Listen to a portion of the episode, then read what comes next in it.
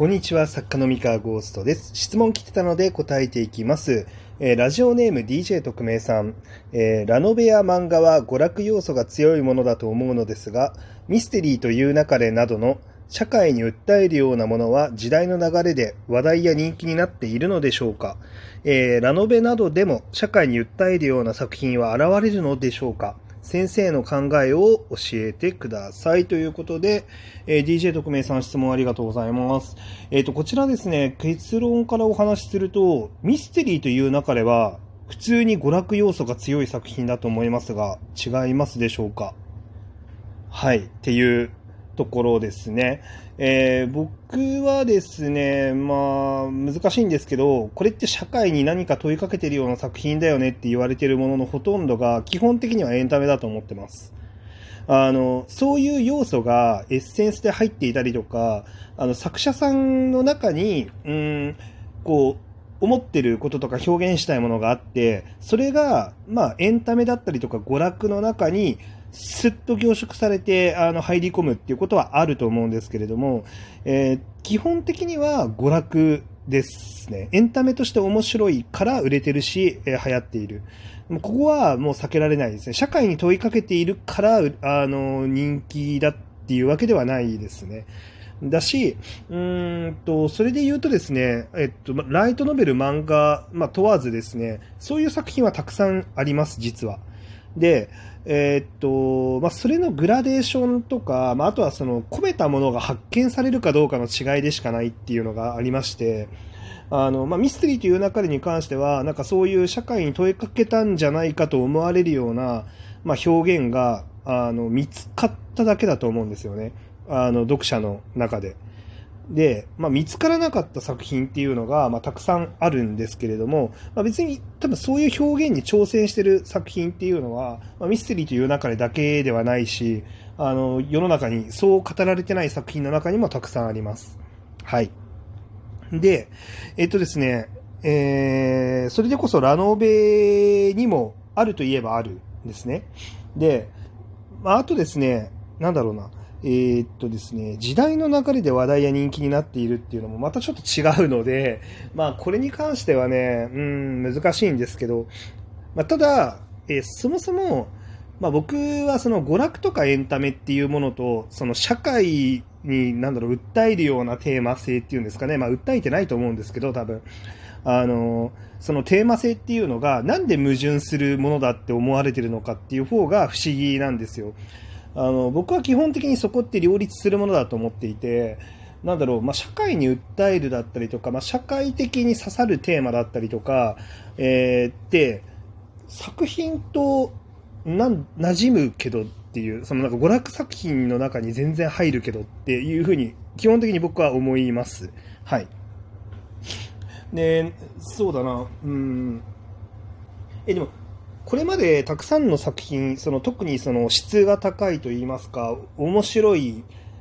価値が高いって言われてきた作品たちって、読んでいくと、多かれ少なかれそういうその時代その時代に刺さる要素っていうのが、しっかり入ってる作品が多いと思うんですよ。で、なので僕なんかは作品作るときには基本的には何かしら訴えたいことまでいかなくても、何かしらその社会の、ある側面にフォーカスしたりとか、自分自身の中に持ってる疑問だったりとか好奇心だったりとかにフォーカスしたりとか、何かに、絞りはするんですけど、作品ごとに、テーマを含まないで作品作ったことは僕は一回もないんですよね。なので、他の作家さんも何かしらそういう自分がスポットライトを当てたいテーマだったりとか、スポットライトを当てたい社会的な、なんでしょうね、テーゼって言いますか、そういうものを持って創作してる人っていうのは、大勢いらっしゃるんじゃないかなと。で、実際ヒットする作品も、あるんじゃないかなと思っております。で、ヒットするかしないか自体は、この社会的なそのテーマを訴えてるかどうかはあんま関係なくて、ヒットするかどうかはもうひとえにエンタメとして質がいいかどうか、これがでかいですね。エンタメとして質が良くてエンタメとして面白いから、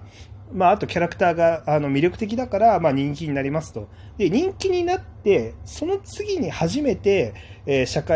こに込めた社会的テーマとか作家が表現したいと思って入れ込んだものが発見されるっていうそういう順番なんですよね。込めたから話題になるとか込めたから売れるっていうのはちょっと違うかなって僕は思います。逆にですね、なんか、そういったものを込めなくてもいいんだと。そのなんかエンタメのその側の部分って言いますか、まあ、これさえあれば面白いって言われる部分さえ抑えていれば、まあ、そういう社会的なテーマは一切いらないんだっていう主張もあると思うんですけど、僕はそれにはちょっと反対っていう、まあ、立場なんですね。僕はある程度その芯となるところにその社会的なテーマだったりとか、まあ、その自分が好奇心を持って見ていることっていう、まあ、なんか芯をしっかり通した上で、その周りをその面白いエンタメとか魅力的なキャラクターっていうなんか娯楽として優れているものっていうのをその周りにこうまぶしていくというか、まあ、そうやって作っていくっていうのが、まあ、僕はその方がいいんじゃないかって思っているのでやってるんですけど、まあ、そうじゃない考え方も、まあ、一応あってですね。で、まあ、それでいくと僕はいざ発見された時に、まあ、売れて発見された時に話題になりやすかったりとか、これは読んだ方がいいんじゃないかっていう空気感になる作品っていうのはある程度その社会的なテーマだったりとか、そういうところをしっかり意識して作ってる、作品の方が、まあ、いざ発見された時の爆発力はあるんじゃないかっていうふうには考えてます。はい。わかんないけどね。うん。実際あんま比較対象できないから、まあ、どっちの方が、まあ、爆発しやすいかっていうのはちょっとわからないですけど、まあ、ただある程度その社会的なテーマっていうかまあ、共感ポイントですよね。読んでる人が、まあ、この感覚わかるってもうなったりとか、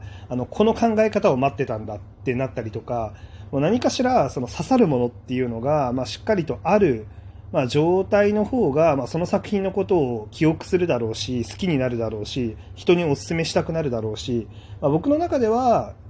まあ、ただ需要に沿って面白い部分だけ作るよりかは、何かしら心にスッと刺さるものがある方が、まあ、波及していきやすいと、まあ、僕は思ってます。で、特に若い人、10代とか20代前半ぐらいの、まだ本とか漫画から影響を受けやすい世代ですね。この世代の人たちは本当そういったものがしっかりこもってる方が新しい気づきを得たとか、まあ、人にお勧めしやすいとか、まあ、なんかそういう気持ちになりやすいんじゃないかと、まあ、僕は思っているので、まあ、だから実際僕そういうふうに意識して書いてるせいかわからないですけど、10代の読者さんにですね、しっかり口コミで伝わっていって売り上げがどんどん徐々に伸びていくっていう売れ方をしてる作品が結構多いんですよ。なんだろうな、まあ、こういう作品ってなんかエンタメとしてこの傾向のエンタメってこうなんか面白いよねとか可愛いよね尊いよねみたいなところでまあ止まるっていうよりかは、なんかここで書かれてることとかがなんかすごいわかるとかまあなんだろうな、まあ共感したりとか、まあ、そういったところから、まあ、口コミしやすいみたいなことに、まあ、なりやすいのは多分ある程度意識してるからなのかなっていう気はしています。はい。まあ、わかんないけどね。あんまり比較してないから。で、実際ツイッターとかでの反応を見ても、そういうテーマの込め方がちゃんと激しく込めてる作品の方がツイッターの反応もでかかったりとかするので、まあ、いろんな作品を、まあ、僕は連載してるから、まあ、なんとなく肌感でわかるんですけど、まあ、だからまあ、その方がまあ、僕的にはいいんじゃないかなとは思ってますけど、まあ、別に違う考え方もあるんで、まあ、そこは好きなものを作ればいいんじゃないかなって思いますけれどもっていう、はい、っ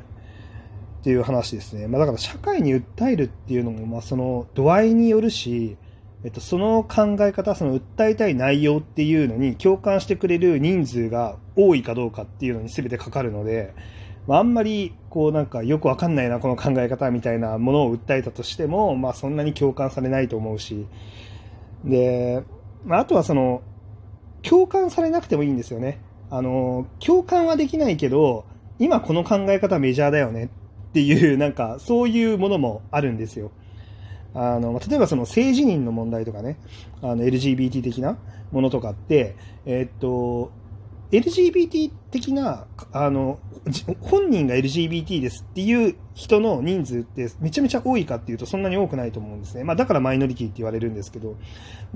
なんですけど、それについてしっかりと知ることが社会的に大事だよねっていう考え方自体が広まっているので、本人が LGBTQ ではないけれども、なんかそこに対しての関心っていうのが高いっていう、それはあるんですよ。だからその分かるとか共感っていうだけじゃなくても、なんかそういったところでこう興味を持つっていう人が増えたりとか減ったりとかってすることもあるので、一概にその共感できるものだけを作ればいいのかっていうとそうではないですね。その時何に人々は関心を持ってるのかっていう、そっちの方が大事だったりとかするので、共感も大事、その共感も大事だし、その時にどんな社会的などんなテーゼに、興味関心を持っているのかっていう、このあたりをしっかり世の中観察しながら、自分が作品としてアプローチしていくのはどういうところなんだっていうのをしっかり考えて、やるのが大事なんじゃないかなと、思っておりますと、はい、僕の考えでした。はい。こんな感じで質問が来てたら答えたり答えなかったりしますので、よろしかったら、お便りだったり質問箱に質問投げてみてください。今日の話は以上です。それでは。